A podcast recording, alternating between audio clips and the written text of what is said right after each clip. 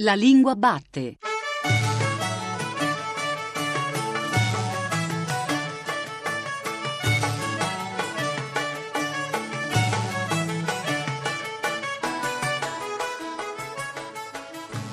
Buon pomeriggio, buon pomeriggio da Giuseppe Antonelli e bentornati anche oggi alla Lingua Batte, il programma di Radio 3 tutto dedicato alla lingua italiana.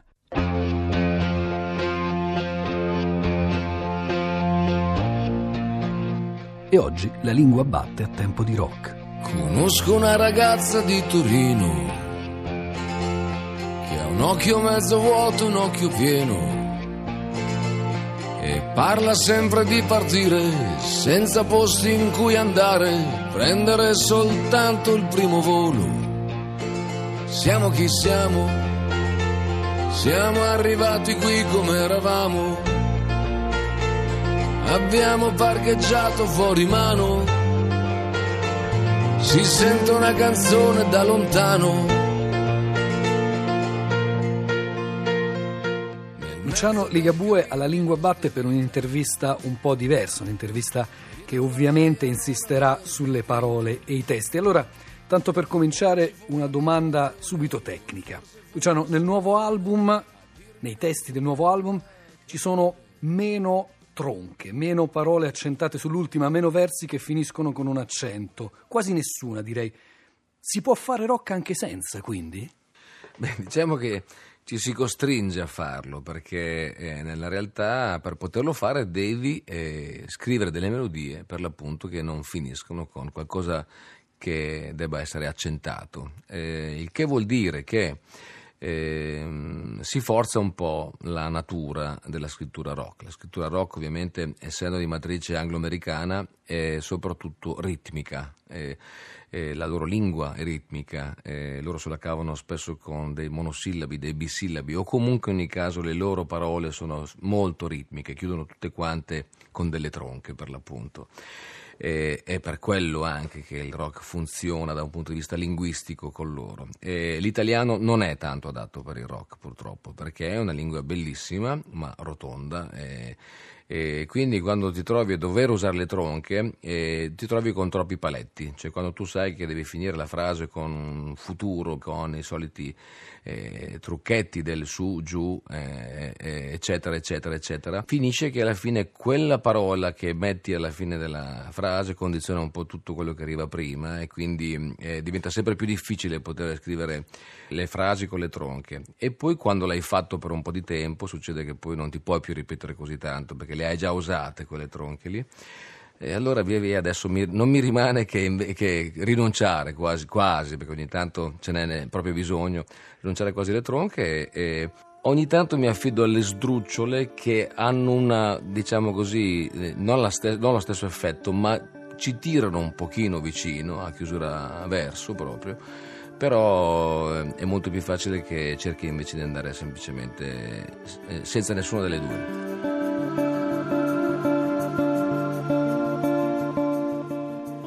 Sempre a proposito di testi e anche un po' di confronti con gli album precedenti, guardando i testi di questo Mondovisione colpisce un'altra cosa, per assenza proprio.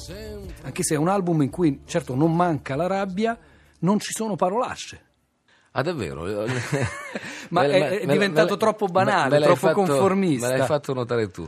Beh, no, non lo so, non, lo so, come mai, non lo so come mai. Io non, non mi sono mai preoccupato di non metterle quando mi sembrava che servissero all'interno delle canzoni, perché poi eh, io mi preoccupo sempre di cercare di scrivere proprio le canzoni con un linguaggio comune, quindi fanno parte del linguaggio comune ovviamente anche le cosiddette parolacce. Però insomma, mettere delle parolacce forse in canzoni tipo Il ciale della terra o Il muro del suono, che in qualche modo esprimono indignazione, penso, adesso che mi ci vai a pensare, che avrebbero potuto togliere un pochino di eh, forza al, al concetti che si sta esprimendo, nel senso che in quel caso avrebbero prodotto l'effetto contrario. Eh, forse è andata così.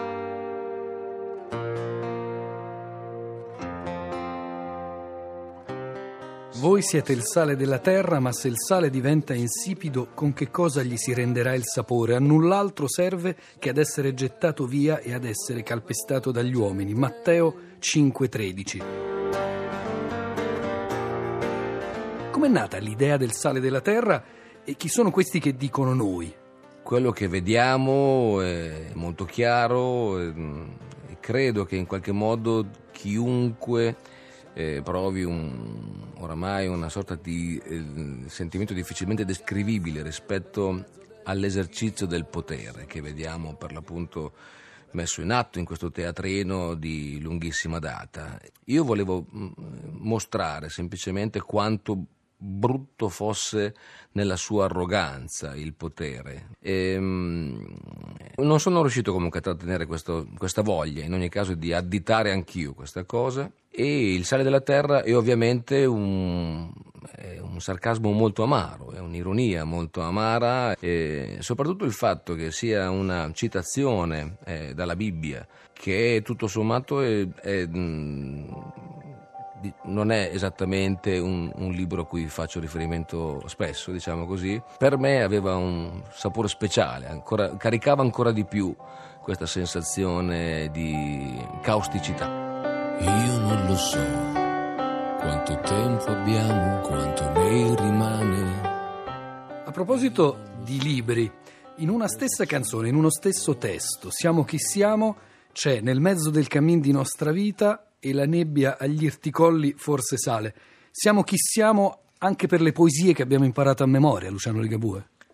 Sicuramente, siamo chi siamo per tutto quello che eh, ci ha formati, eh, siamo un risultato unico e cangiante, nel senso che eh, quello che saremo fra cinque minuti sarà già diverso rispetto a quello che siamo adesso, figuriamoci poi se eh, facciamo dei confronti a lungo termine sapendo poi che ci pensa la vita a cambiarci per ehm, gli avvenimenti, per il cambio forse dell'angolazione del nostro punto di vista man mano che l'età procede. Sai, sapendo che ogni tanto ci mh, mm, condanniamo a farci le grandi domande. Fra queste, una domanda fra le più ricorrenti sicuramente è chi siamo, no? E mi piaceva rispondere in maniera leggera.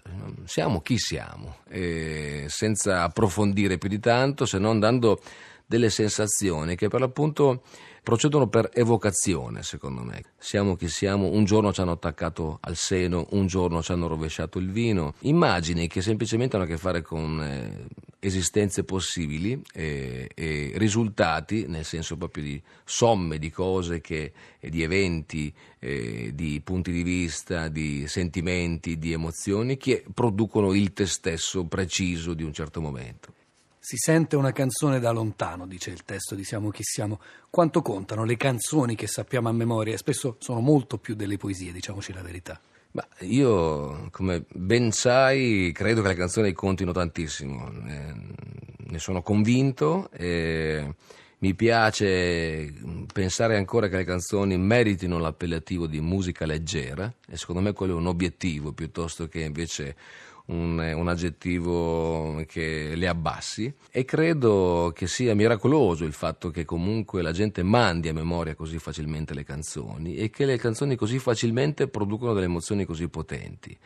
Eh, io, io, stesso mi ritrovo, come chiunque altro, a fischiettare canzoni che tra l'altro tante volte non mi piacciono. Cioè, ci sono le famose melodie che ti si piantano dentro e che non smetti di fischiare tutto il giorno in, e quando te ne accorgi quasi imprechi, ma come mai? No?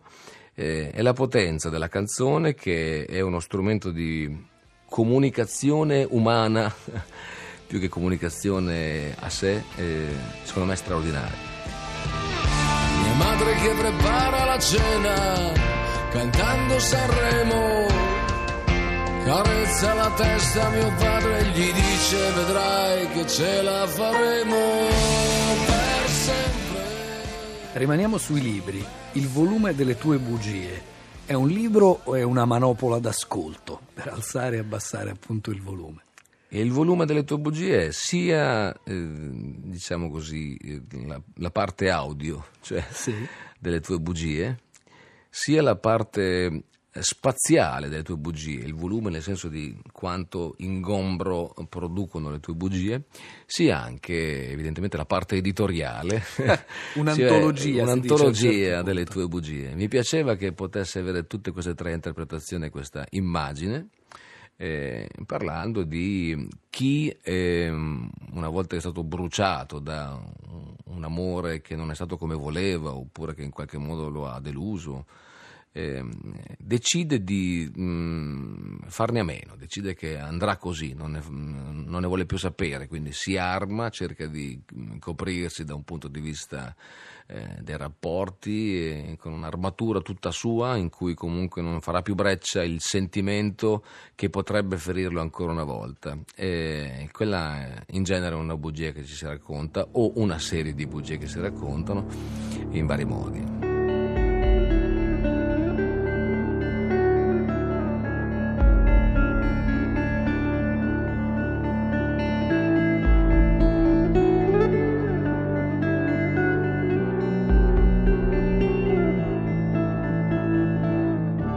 Terra trema, amore mio, i figli van tenuti in braccio. La terra trema, amore mio. Qui c'è quasi un'onomatopea del terremoto perché c'è trema, avrai, fra, trovi, braccio, capriccio. Quanto questo è voluto per rendere proprio quell'effetto, peraltro appunto, di tremore che, un, che è venuto da un momento così drammatico. Ma io me ne sono accorto eh, grazie a te. Eh, il che non vuol dire che eh, no, non l'abbia fatto in qualche, in qualche, modo, anche se consapevolmente, cioè agendola questa parte. Cioè, è chiaro che tutte queste R in qualche modo riproducono eh, un rumore, una sensazione. Di sicuro scientemente abbiamo lavorato sull'arrangiamento della canzone, i suoni in qualche modo ti portano a questa sensazione di inquietudine, come se dovessi eh, in qualche modo rinunciare alla solidità. Perché questo è quello che comporta eh, essere eh, lì, vicini o, sull'epicentro di un terremoto forte, rinunciare per sempre a, un po' al concetto di quel tipo di solidità e abbracciare, eh, nonostante tutto e nonostante te, eh, l'idea della precarietà, cioè tu sai che può capitare, perché lo vedi, eh, che in un momento un, un evento straordinario eh, può portarti via la famiglia, la casa, le cose a cui tieni di più nella tua vita. Il, il, il primo movimento che ti viene da fare è abbracciare un, i tuoi cari è la prima cosa proprio. Quindi la canzone comincia proprio così, la terra trema, amore mio, i figli van tenuti in braccio. Sono sempre i sogni a dare forma al mondo, è il brano che chiude il disco. Dunque è come cantava Gaber, che diceva cerco un uomo concreto come un sognatore, è quel paradosso lì. Beh, mi piace soprattutto l'ossimoro che esce con la frase dopo eh, di questa nel ritornello, che dice sono sempre i sogni a fare la realtà che è un ossimoro, ma che per me non lo è.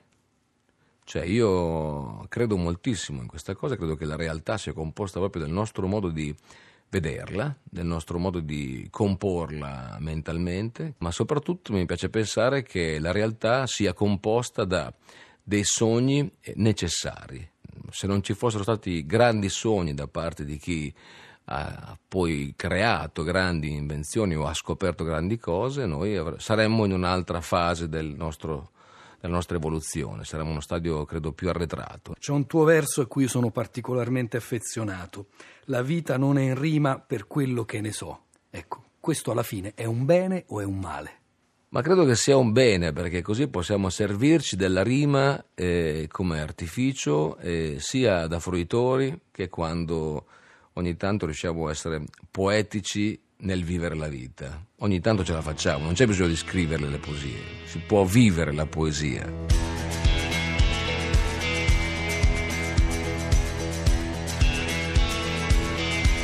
E continui a dire al mondo che ogni uomo vale un altro e arrotondi per difetto